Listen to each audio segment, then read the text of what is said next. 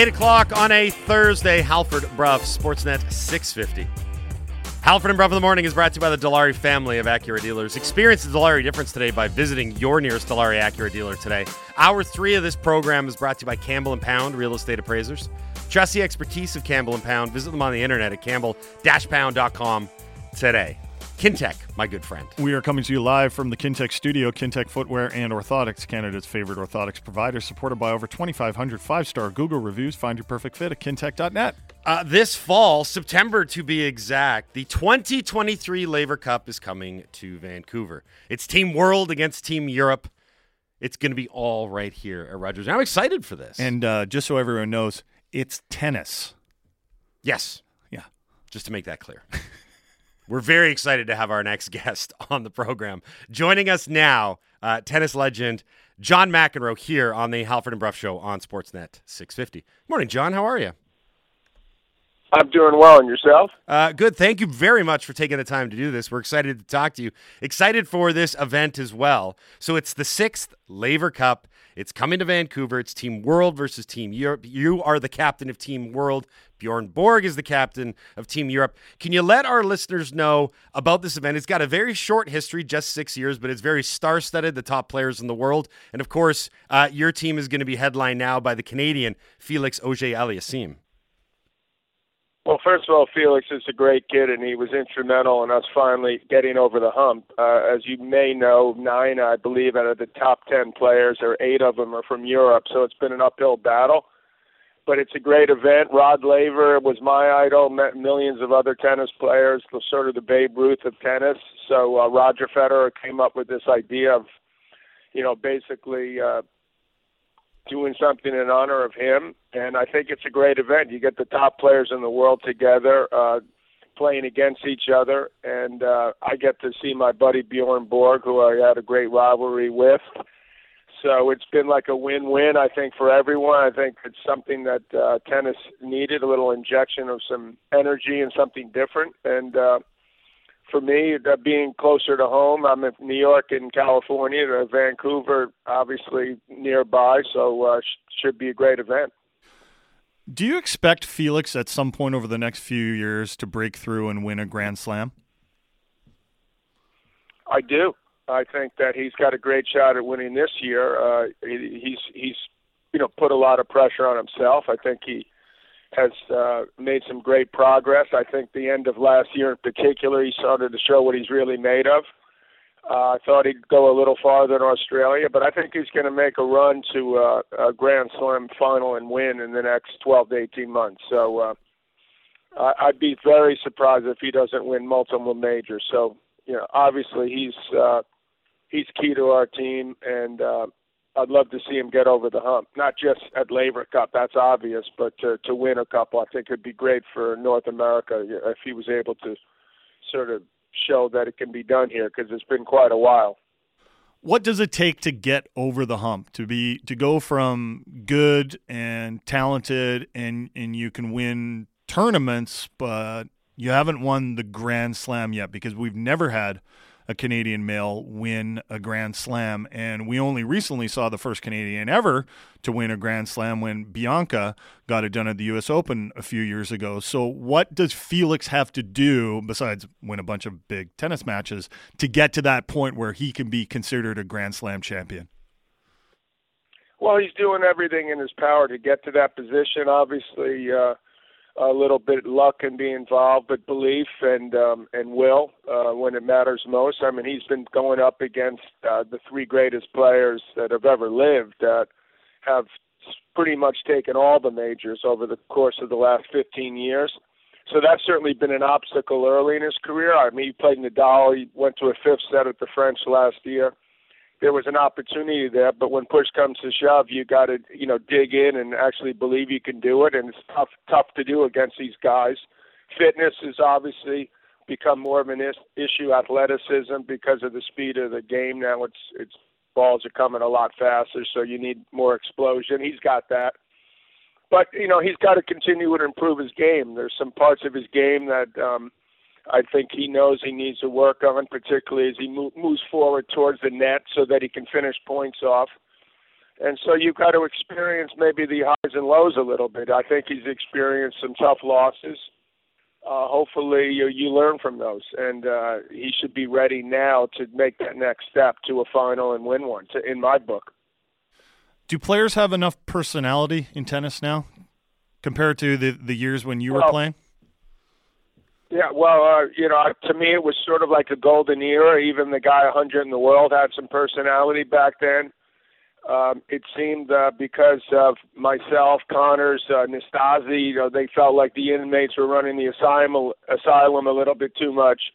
And to me, they tightened the rules and sort of discouraged that a little bit in the later 80s into the 90s. And I think that hurt the sport uh, quite a bit because it's a one-on-one game and people need to feel invested. It's not like you're just playing for a team uh, the Vancouver Canucks. You know, people are going to root for them just because they're from Vancouver, same as you know me and in New York. Uh, but it's different with tennis players. So you got to give them a reason to have a rooting interest, and if they don't feel like they can relate to you in some way, I just think it's another tennis match. So I think recently uh, the tennis establishment is more aware of that and and sort of encouraging people to express themselves, both the men and the women guy like Alcaraz is a great example. He's got, you know, he's he's brimming with personality.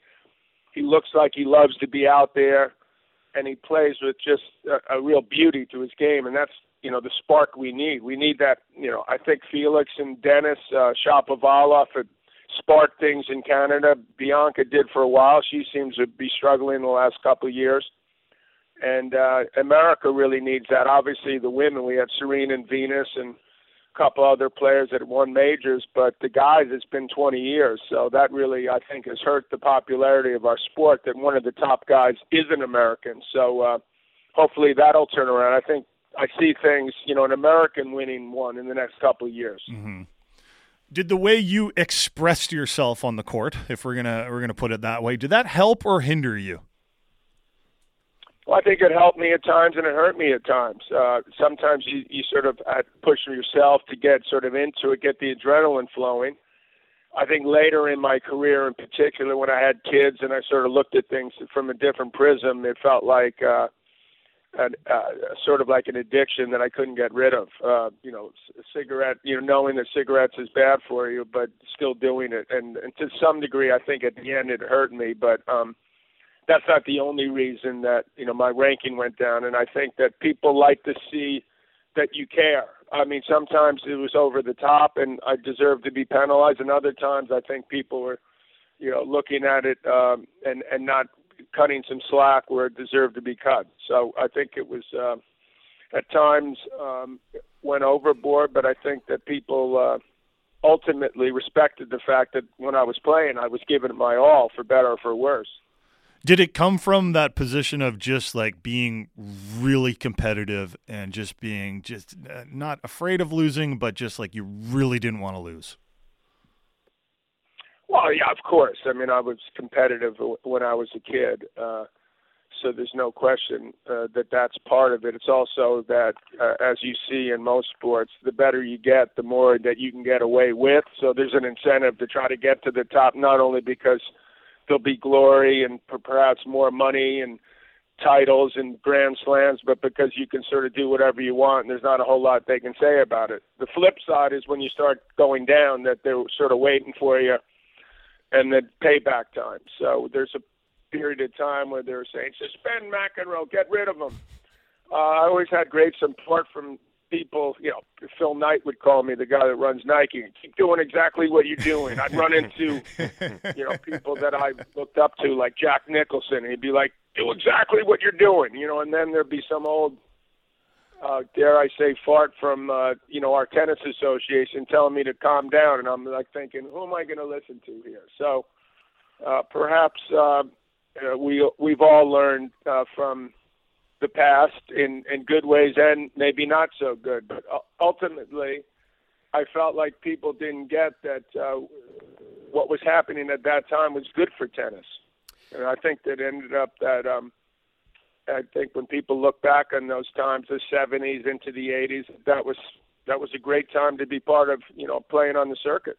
I know we're tight for time here, John, but we'd be remiss as a Canadian sports talk radio station if we didn't ask you a hockey related question. So, a lot of this stuff that we're talking about, about playing with emotion and wearing your emotions on the outside, uh, that's because in Vancouver, we got a guy that I think you're familiar with as a Rangers fan, JT Miller, who's been very demonstrative and very uh, emotional at times on the ice and showing his displeasure when things aren't going great. Um, what, what, are your recollections of Miller from your time, obviously, as a Rangers fan, and you know, kind of tying into what you were talking about that at times it can seem like someone's going over the top with their emotions, but other times it's proof that you know you really care about winning and losing. Well, that you know that's a that's a good question. That's a tough question to answer because it's sort of how did he relate to his other teammates? You know, hockey's a team game. Uh, tennis isn't. That's part of why I like Laver Cup, by the way, because we sort of rally together for that week. And I think tennis players are sort of out there on the island too often. But you know, JT Miller would be my type of guy. You know, a guy that plays with a lot of emotion. You don't want to show up your teammates, and that, I don't know what's been going on over there. And it, there's a point where it can be a sort of a law of diminishing returns. But uh, fans love effort. I think fellow teammates love that. It's, it's it's been a struggle in Vancouver for a while from a hockey point of view. So uh, there was a lot of success. I remember when well he didn't do that well there, but when Mark Messier left the Rangers to go there, I was in a state of depression, and so there's so a lot we. of history in Vancouver for that. So uh, maybe he's just trying to get get the winning ways back. So you can't blame him for that. Hey, John, I really want to thank you for taking the time to do this today. We really appreciate it. This was a pretty cool moment. Um, once again, it's the 2023 Laver Cup. You'll be here in September, and I encourage everyone to go out and check it out. It should be a really cool event for the city of Vancouver. Thanks again for doing this, John. You guys take care. Thanks a lot. Yeah, thank you. Uh, tennis legend and the captain of the world team at the upcoming Laver Cup, which, yes, Jason, is a tennis tournament. Uh, John McEnroe here on the Halford and Bruff Show on Sportsnet 650. I honestly can't believe we just interviewed John McEnroe. Pretty cool. And do you know I'm who actually, John McEnroe I'm, is now? I'm actually I'm still researching. Yeah, I'm actually gonna like. I, I never tell my mom anything about that I do because she mm-hmm. mostly doesn't care. Right. Like in life too. Sure. But we as a family used to watch tennis together, and it was the only sport that we used to watch tennis together because my parents both both played tennis, and we would watch. Like the first guy I remember as a kid watching was John McEnroe, and my parents explaining to me about John McEnroe and the way that he played because believe it or not, I was also a bit of a poor sport. What? When I was a kid, I find that I hard had, to believe. I had trouble losing, and I would throw temper tantrums. And when we would have family doubles matches, mm-hmm. I would often ruin those doubles matches, like I would ruin board game nights, and I would be a poor sport. And my parents would also would like to point out. They'd be like, "See how McEnroe looks? He looks like like a brat." And I'm like, "Seems to be winning a lot." Yeah. See, I think I think because I have the exact same memories of that, and I feel like you probably came along because Andy, what you're like 20. You came along in a I'm 38. A, you came along at a time in a generation where, uh, let's just I'll be as blunt as I can about this. Um, tennis was in a totally different realm in terms of what the players represented. Mm-hmm. And I think it all changed when the big three came in, especially Federer, because Federer was like a cold blooded assassin, but had no emotion. For me, too, it was a bit of Pete Sampras. Was kind of like Pete that. Sampras like was, was, the exact very controlled, and it got a little. I would call it sterile. Like I remember the elite tennis players of their day having the same aura around them that the heavyweight champion of the world used to have in boxing. The heavyweight champion of the world mm-hmm. in boxing now is irrelevant. He's yeah. not a major player. Most people don't even know who it is. Yeah. I don't know who it is. Yeah, I think it's split between John three. McEnroe. I think it's split I've between three guys. It's not him. Don't do that. You're going to confuse the dummies out He's there. Not even a heavyweight. Yeah.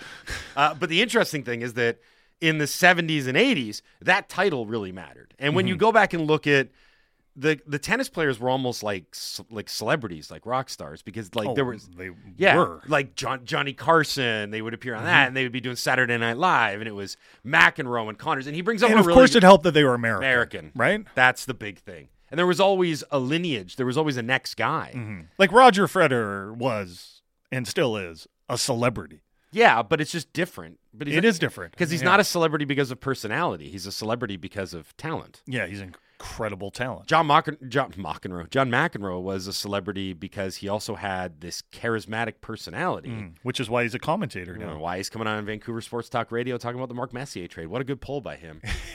it was really good. Anyway, that was pretty cool. I'm the same way. Like there are certain certain iconic characters where you're like, I can't believe I'm talking to this person.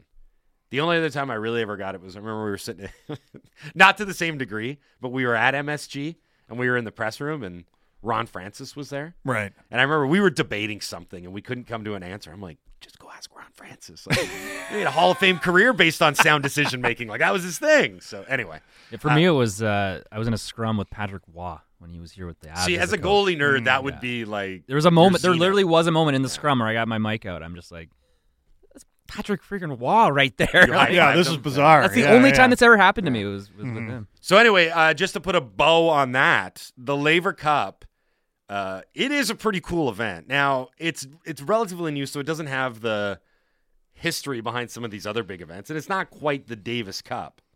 I'm gonna go though. But I'm gonna be go awesome. for sure. Yeah. I've seen. I actually went and did a like. It's gone. I mentioned it's a big event because they go to big places. Like to be perfectly honest, Vancouver is probably the smallest market they've gone to, unless depending on how That's you, your inferiority complex coming through. Like Vancouver is now a world class I city. know, but People look at know look- about this. Okay, city. this is where it went. I think I, I honestly though, like Boston, Chicago, uh, it went there in American cities, and Vancouver holds its own. Lon- Uh, it, it really. I, I does. was thinking more like London and Geneva and Prague. Like okay, yeah, yeah. I mean, it's- it's it's hard to compete with London. But I'm not, but I'm not saying it's competing. I'm saying this is a big event Mm-hmm. that's coming to Vancouver. Like we should respond accordingly Don't- by showing up, don't you buying think- tickets. Don't you think the rise of Canadian tennis is partly related to that? Yeah, for sure. I mean, they there's no other player named to either roster right Mm-hmm. now except for Felix Auger-Aliassime. So this is obviously about the Canadian representing. And McEnroe brought up a good point. Eight of the top ten ATP men's players right now are European. Mm-hmm. Like this is the the world team comes in as, as an underdog, quite frankly, because it's it's Auger-Aliassime and then there's a an American player named Taylor Fritz. The fact I had to describe him tells you where American tennis is at. Do people of our vintage, um, compared to let's say people in their early twenties or younger even than that, see? Do we still have an inferiority complex about Vancouver as a city because we grew up with, for example, when the Whitecaps won? What was it called? The soccer bowl there, or, or whatever. Uh, in 1979, they were described as the village of Vancouver. Like, do we see our city still in that? Like, we're just a little guy, but you should come. It's quite beautiful. Most people around the world know Vancouver. Yeah, I was more taking that um, descriptor or that that narrative from a sporting lens. Like we just don't. We're it's it's, it's a hockey town. It is right. Well, I mean, what, what do you think of when Geneva? Like, I, I don't think of that as wow, what great sports they have there. Nope, not all my my bank accounts are there. yeah, right. Not my point. My point Okay. is that as a city that is almost hyper focused on hockey, we should be th- pretty excited at the fact that a very very big traveling tennis tour that's gone to other Mm-hmm. That's big true. places Yeah. is now coming to Vancouver. That was the point I was trying to make. Like, even if you don't like tennis, you should go. Andy, you don't know anything about tennis. I think you think it's played with paddles. Uh, but Yeah. you, sh- like, this isn't, right? you're going to get to see the best players of your generation, minus Federer and probably Nadal because he's hurt. But Mm-hmm. you assume Djokovic will be there, Alcaraz will be there. This is the creme de la creme of men's tennis playing in a very competitive environment at this tournament. It's coming to Vancouver. I just think it's cool. Have you ever seen tennis at this highest Oh. level live? Oh, Have you ever n- seen it live? No, never. No, uh, neither have I. I saw. It hasn't really come to Vancouver much. Does it- the, the one that I remember was the Davis Cup, where Canada somehow beat Sweden. I think it was, and that was at the Mm. Agrodome. I don't remember that. That must have been twenty years ago, more than that. That was the only thing I can remember about uh, big time tennis. I know John McEnroe actually had a match here. I want to say it was about uh, seven or eight years ago, but that was like retired John He McEnroe. played Pete, Pete Sampras. He It played was- Pete yeah. Sampras maybe at UBC at the Doug Mitchell, like at the the arena they built for the Olympics there, where the Thunderbirds play now. 1992 was the year that Canada beat Sweden. By Yeah, you know why? You know what? Take how- that, Stefan Edberg. Well, yeah, because he got famously upset by Daniel Nestor. Mm-hmm. Yeah. who was like 21 years old at the Edberg time. was like, "Aren't you a doubles player more?" He's like, I've never seen you before on tour. I'm yeah, that was Yeah. incredible. That was an incredible Yeah, and, I, atmosphere. and I watched it on t- I watched it on the TV. I remember. This So- might be hard for you guys to answer, but I, it just got me thinking what Okay. Bruff said. Do you think like the highest end tennis? I'm talking the best of the best, like you were just talking about. Seeing that live, do you think that translates completely different than what you see on television? Like, is it a? Do you think it's a completely different experience, or Um, that's inter- That's an interesting question. I've always actually. wondered that, having never gone to a. I think pro you. tennis I, tournament. I think going to tennis, like I said, I've never been, but I imagine that you would be um, seeing it in person, and especially if you're up close, you'd be surprised at the speed That's what I was that thinking. it's played How at. fast like, it is. Yeah. do, you- do you remember the first time you ever went to a baseball game? Yeah. Uh, You've been to a baseball game, right? That I Okay. have, yes. Have you ever gone and watched up close the pitchers pitching? yes, it's And, insane. and you're like, holy cow. that goes fast. That goes really does he fast, and, and he's like, "That was a changeup." Uh, Ah, Do me a favor. I'm gonna I'm gonna assign you some homework.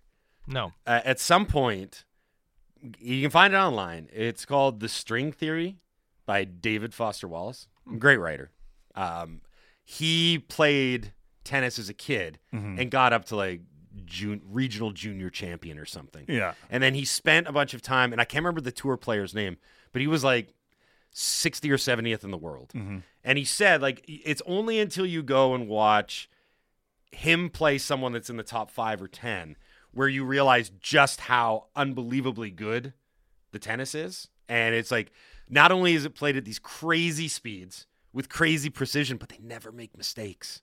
And he said that's the difference. Like, if you're a 60 or 70 ranked player, you make a couple mistakes a match Yeah. and that's what costs you. And he's and mm-hmm. so that was what I think is you you'll see, my God, how fast it is, but also just relentless and over and over again. And you can continue these rallies where the ball's being hit at an incredible pace. You figure at some point someone will screw up. And with crazy spin. yes, that's a big part of it too. So I do think that uh, you know someone that goes as a complete novice would actually probably be able to be entertained by how fast it goes live in front of their face. No, yeah, I'm looking forward to it. Uh, we got a text in here. There was a friendly match here in Vancouver years ago between Jim Courier and I believe Pete, Pete Sampras that this person attended.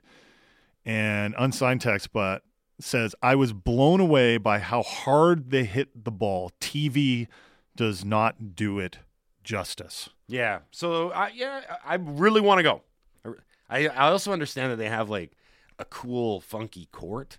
It's like all blacked out, and there's like lights to make it mm. like look like you're like a theater, right? So I don't know. I, I, uh, I'm I'm I'm easily entertained. I, I like this text. World class cities have more than one professional sports team. In our or in our case, barely one. You don't have to correlate the two. Like you can be a world class city and not be super hyper focused on sports. We're just Yeah. occasionally Like world class Cincy, uh, uh, city, Cincinnati. Yeah, right. Always at the top of the list when they're talking about desirable place. I've been to Cincinnati too, by the way. You liked it. That was classic. No, Hel- no, no, no, no, no. no. You- Nope, I didn't Oh, like. I've you- never said out loud. You liked. Indianapolis. Uh, I said Indianapolis was fine. That was not an inspiring Mm, This- trip. this Can you is- actually this- fly into This is Cincinnati? classic Halford. This No. this is like him Uh, going. Uh, this is like him going to any restaurant where he's like that.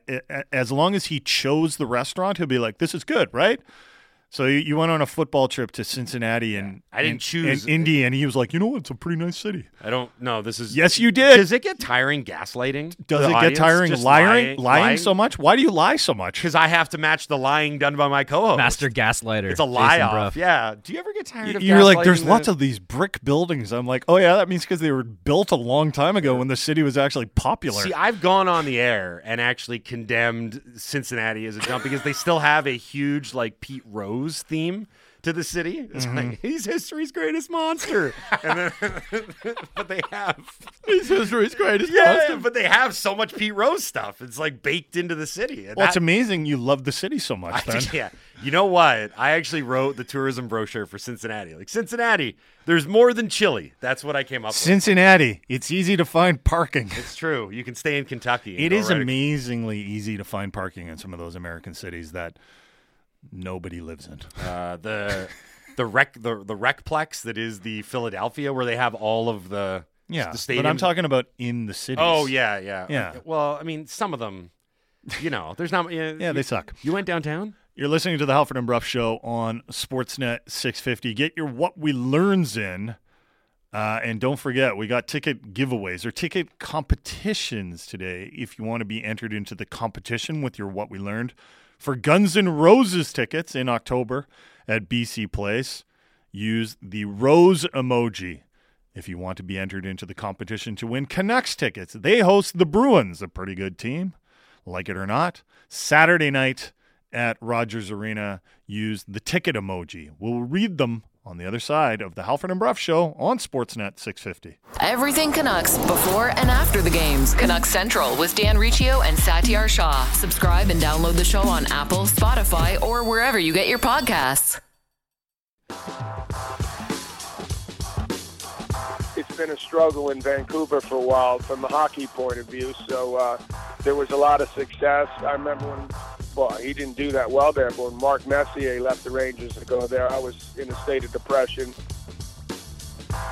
831 on a Thursday. Happy Thursday, everybody. Halford Bruff, Sportsnet 650. Yeah, that's right. John McEnroe talking Canucks hockey. You know, when we thought, wait a minute, we're going to book one of the most iconic tennis players of all time, the next thing I thought was, how can we turn this into the Canucks? and we did it. Welcome to your home of the Canucks, Sportsnet 650. You're listening to the Halford and Bruff Show. Halford and Bruff in the morning is brought to you by the Dilawri family of Acura dealers. Experience the Dilawri difference today by visiting your nearest Dilawri Acura dealer today. Hour two of the program, we are halfway through it. Hour two, or sorry, hour three, sorry, is brought to you by Campbell and Pound Real Estate Appraisers. Trust the expertise of Campbell and Pound. Visit them at campbell-pound.com today. Okay, what we learns, I've, I mentioned this Brock Boeser article and podcast hit from his agent that's been out there. We've got to get uh, just really quickly for those that are unaware. The agent, who we all know, Ben Hankinson, was on a podcast with the Athletic with Mike Russo yesterday, and in great detail, he explained just how far down the road he's gone with the Wild and Wild general manager Bill, Bill Guerin. Right. So, for example, says that he's spoken with Guerin multiple times.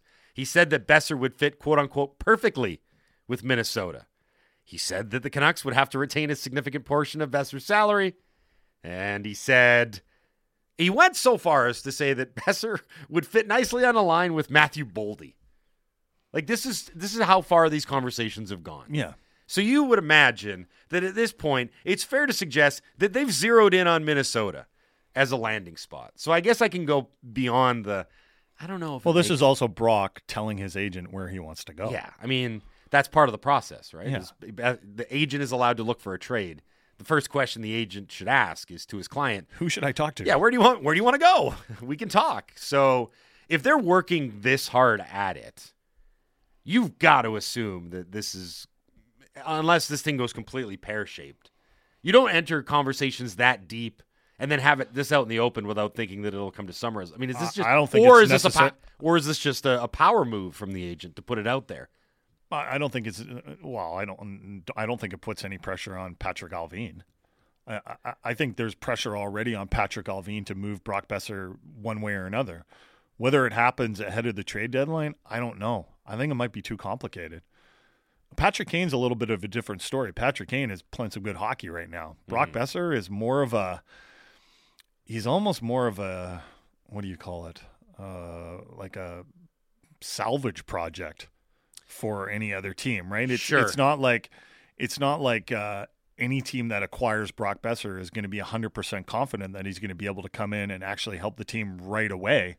So I wonder if that this is more likely to happen um, in in the offseason just because the Canucks are going to be hesitant to retain too much salary unless the return in that like unless the prize for retaining on that sa- all that salary is something that they just can't turn down.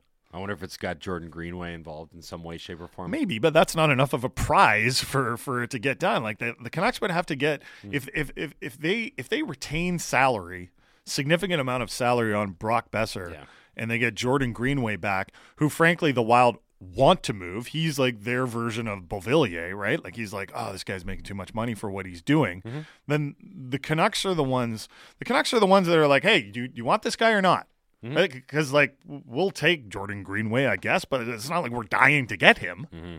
I guess the other big difference between like a Patrick Kane situation is Kane's agent isn't out here saying things like uh, the Wild are trying to move some things around potentially, and then he says, "Where does Brock Boeser fit? I think he fits perfectly. A top six scoring wing, probably playing with Boldy." Then he goes on to add there Breaking news: Agent says client is good hockey player. knows where he wants him to play on Yeah. future team. Moo cow. By the way, if you want to check out uh, the article that iMac wrote on that premise and interview and everything else, it's up at sportsnet.ca right now. Uh, this one comes in. What I learned Thank you. is that if your name gets read over the radio while the host loses his voice, making it sound like a tire losing air, and all of your job site buddies hear it and the fun it created, you instantly become famous for a day. LOL. So thanks for the fun yesterday. Chris laughing from Nanaimo. Chris from Nanaimo. well, Chris from Nanaimo, you're going to Guns N' Roses. Oh my god, I can't believe it. Welcome to the jungle. We're all fun and games. I can't believe this. John McEnroe's back. I get that was so. That's yeah. That's you had another one at the old shop. You had a, a voice crack. It wasn't a voice crack. That was an absolute choke. Chris from Nanaimo. it was uh, traditional route. Well, I, where I actually Yes. nearly died. I nearly right. died on the air. I that's why it's. I think maybe I tried to n- repress it. It was I've, a near-death I've never had a voice breaking incident like that where I sounded like the teenager from The Simpsons who works at the fast food joint. Never had one. Like, I don't even think I've had that. Like, let alone being on the radio. That has never happened to me in life. Even when I was a teenager and my voice was breaking, That's that right. would not have happened. Uh, Josh, in his video van, what we learned.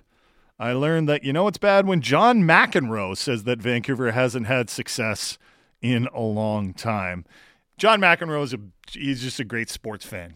He's one of these guys that yeah, he specialized in tennis, that was his sport, but he loves sports. He likes the Knicks, he likes the Rangers, he goes goes to games. Um, you can tell that uh, he kind. He, I mean, he doesn't. He's not like. Do you think Stillman will get in the lineup tonight? Like he's not at that level. Of, Imagine he asked you that though. Can you imagine? I'd be like, Tell me about this Stillman character. guys, I've watching the game the other day. What's going on Been there? watching some that? tape. He's yeah. got the proper pronunciation of What was, he, what was he? Yeah, yeah. He pronounces the names better than we do. Yeah. Which actually Um, wouldn't be that difficult, but I digress. Uh, Josh, in his video van, you're going to the Bruins game on Saturday. Congratulations, Josh. We still never found out what exactly the video van is, by the way. It's been a great mystery in the years that we've been on the air. Uh, this one is from Trey in Victoria. What up, Trey? Hashtag WWO. What we learned. The Boston Bruins are currently on pace for 63 regular season wins. How likely is it that they actually reach 60? That's a pretty hallowed mark. There's only a handful of teams that get to the 60 win plateau since they've been doing the 82 game regular season. I saw a headline pop up in my feed the other day that I did not investigate further, but Brad Marchand said something like, "We don't care about records." Yeah. is is that what he was talking about? Is it what's the record for most wins Yeah, in that, season? yeah, that's kind of what he was alluding to because that conversation has been happening a lot. right. Um, I I can't I gotta I don't President's Trophy has been a bit of a curse at times, though. So you- No, it has know, for sure. There's And- expectations that go into the season. I'll be very curious to see what the Bruins do at the deadline because what they've got going on right now is pretty good, and sometimes you have to be careful about screwing around with the chemistry too much. Yeah, I sixty. Here's the thing: Boston really doesn't have much to play for down the stretch. Like they're not going to fall out of that first overall spot. No, They're going to lock up home ice advantage probably throughout the entirety of the playoffs, Mm-hmm. however far they go.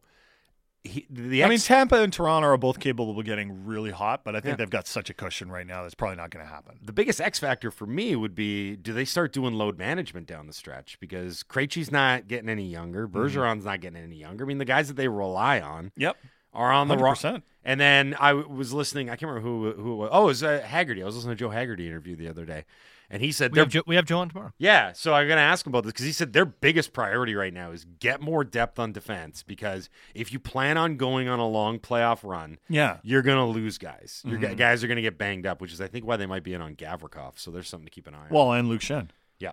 Ben and Langley, what we learned, tennis legend John McEnroe knows about Canucks history, including the Mark Messier trade. Well, it wasn't a trade; it was a signing, right? Yeah. Okay. Um, ben continues. Can you have Billie Jean King on tomorrow to discuss who she thinks won the Bure for Jovanovski trade? it's possible. Yeah. She loves the Florida Panthers. I'm putting in the chase now. Uh, Josh in Mission, not in his video van. This is another Josh entirely. Hashtag WWL, what we learned. Riley Stillman will be the reason we end up with Bedard instead of Chicago. And then who will have won the Jason Dickinson trade? Good point, Josh. Uh, you know what? Can we just talk about how crazy that draft lottery is going to be in Vancouver. Oh yeah. Can we just can we just Yeah. talk about how nuts that's going to be? Do you remember the Dahlin? Draft lottery? I didn't. Yeah, I, I don't like thinking about it. 'cause- We all went. We all lost our minds for that, and ultimately it panned out fine. The Canucks didn't win the draft lottery, but they got Quinn Hughes that year. Um, this is going to be 100 times the intensity of that. You remember all the useless crap that we did to try and change our luck for Dahlin? Yeah, You bought one of those uh, uh, cat clocks, the, the waving cat. Yeah. Remember that the, the lucky cat. the the, the good fortune cat. Yes. Or that's whatever it's called. I he don't actually know. bought it from a store, and it was called Good Fortune Cat. um, and then I was I drank, or no, I ate Lucky Charms with Lucky Lager out of the Stanley Cup, a mini Stanley Cup. They Mm-hmm. Yeah. didn't let me have the real And the one. worst thing we had to do was hang out with Sakaris, and that was like, and that turned out to be bad. So luck. how are you, how are you guys? and also gonna, a bad time. yeah, how are you guys going to top that this year? What are you going to do? I don't know. Hide. I'm gonna hide in the basement. Here's the thing. I'm gonna hide in the basement in the dark until the lottery is over, and I'm gonna and I'm gonna come out three weeks later and be like, "Did they win it?" Are you, you going to be like the lottery groundhog? Or I'm gonna be like the lottery groundhog day. Pretty Ah, much. looks like six more years of struggling. Because he's got the right idea. Twenty more years till a generational talent. Didn't the groundhog die this year though? I don't know. Yeah, If it was a hard turn. yeah. yeah. How did it die? Was it just dead in the box or something like that? And wasn't the best part they didn't tell any of the reporters or anyone until they all showed up expecting the groundhog, Yeah. and they're like, nope. They didn't know how to address it. Yeah, what, what does this mean? Is this There- bad? Or it- there Did was that like a- really happen? No, it did. Yeah, and there was When only did, when okay, the timeline this. When did What's the his name? groundhog Something Pete? What's the groundhog? Okay, name? uh, Pod Pod Pod Coles and Pete. that's Did a the hockey player. All right, did and the it's groundhog Punxsutawney Phil? did the groundhog die like while it was in its Imagine they pulled It was out. Fred- So how are we looking this year? Fred Lamarmont. He died the on name of- yeah, yeah. he- the, the the one in Quebec. Yes, that's Yes. the one we're talking. about. This cannot be a good sign. The groundhog died live on the air. What does this mean for winter?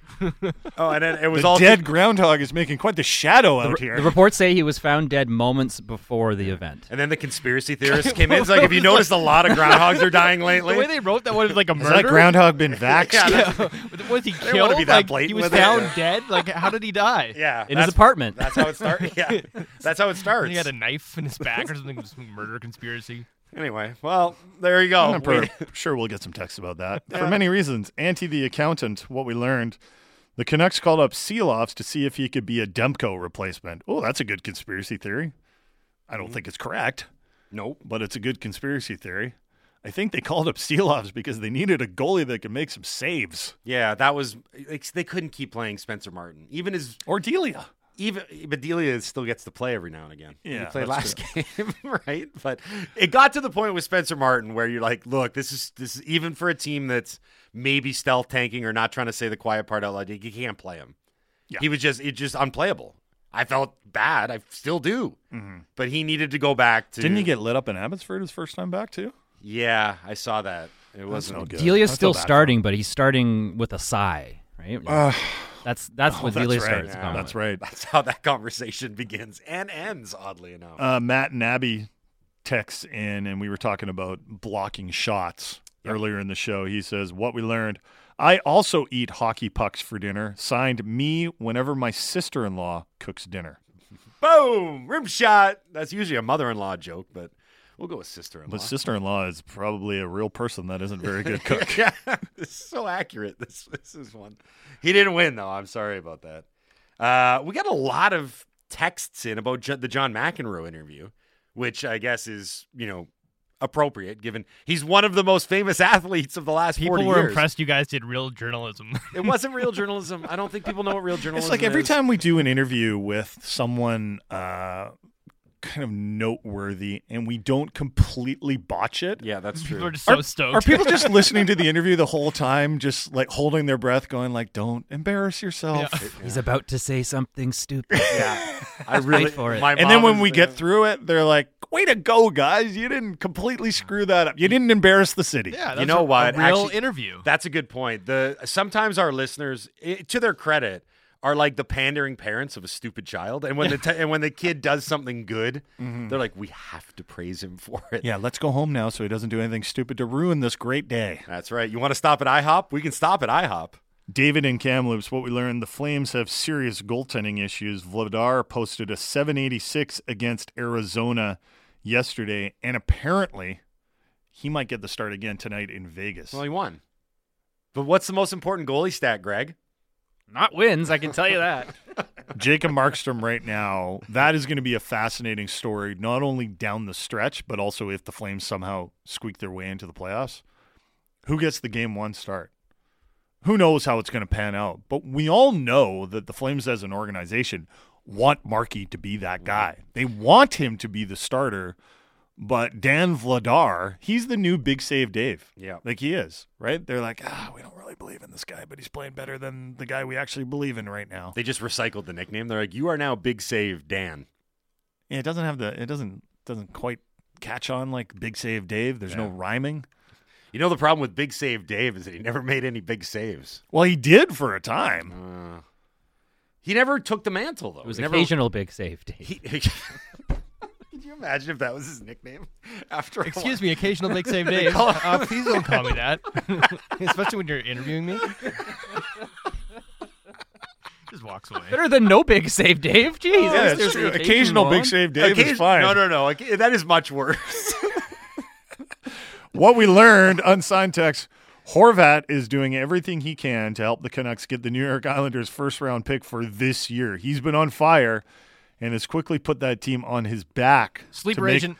to make the playoffs despite Barzal going down. Yeah, they got a big win last night, 2-1 over the Winnipeg Jets.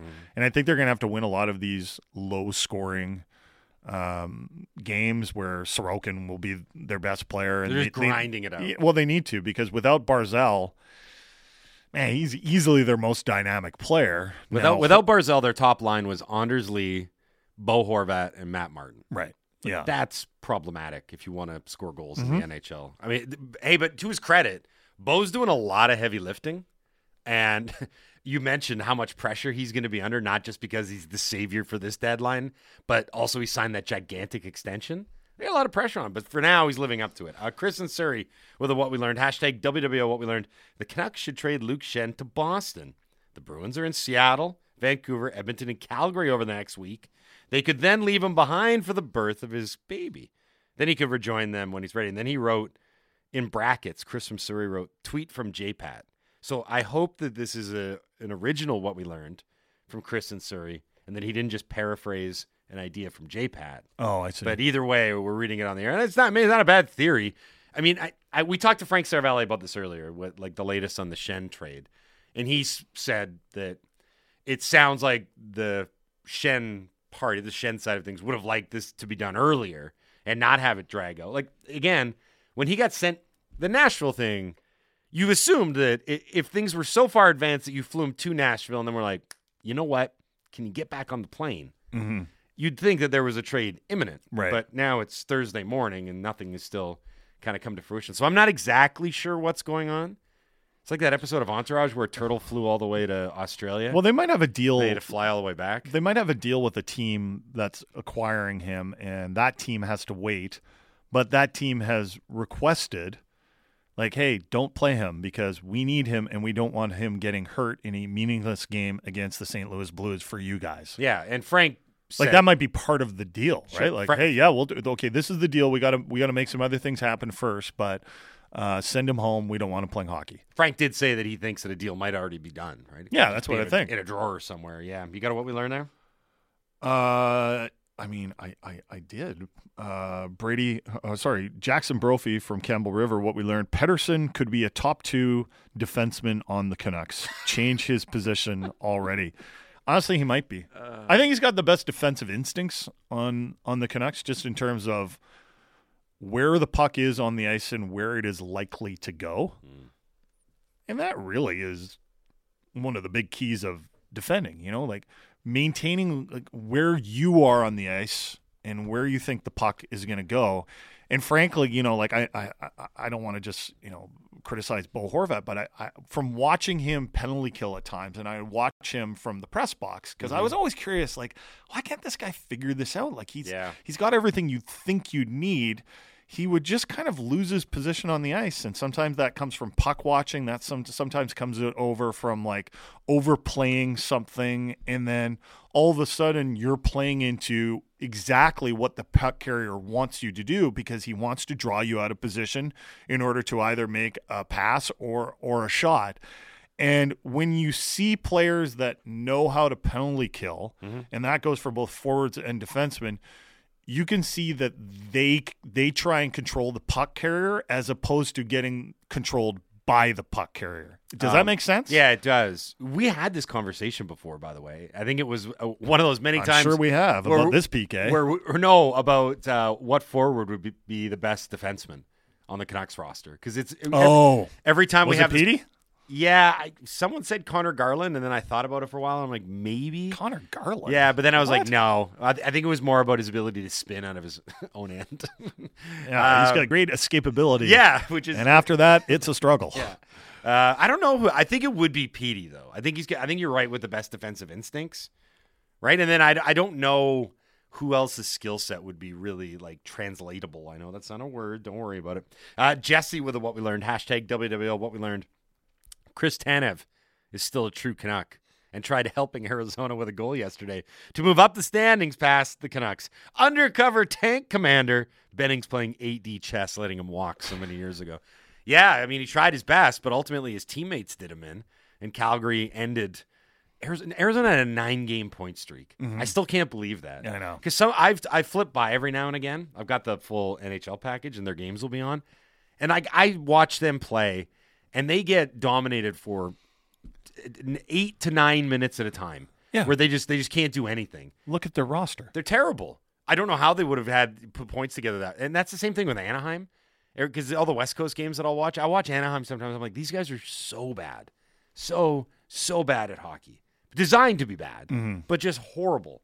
then there's the Canucks. Austin and Langley, what we learned, Liverpool thought they had Real in the bag, but they were actually digging their own grave. As a Canucks fan, I can relate to blown leads, multi goal leads. Real is quite a story with what they did last year in the Champions League, going on to win it, and not just like, yeah, we were the, the better team and, and, there was no drama along the way. They had comebacks against PSG, mm-hmm. Man City, and Chelsea. Yep and they were different. They were dramatic the, comebacks. Dramatic comebacks, and a lot of it was based on goal differential. So it, it, you know, on these on, in these two game legs or whatever they call them. Mm. Um, so it's a little bit different. The comebacks they're not just within one game, um, but it was incredible. And then they played Liverpool in the final, and they beat them kind of like boring. It was like one nothing. It was, it was like, very boring. It was one nothing, and and I remember the the talk going into that match. It was like, well, if Liverpool gets a lead, they better be careful because this Real team, like they're, they're legendary comeback artists, right? And this one, this, and and then yeah. and then it then it kind of delayed to this year when Liverpool played them, gets a two two nothing lead, and and Real storms back with five goals, and that tie is essentially over.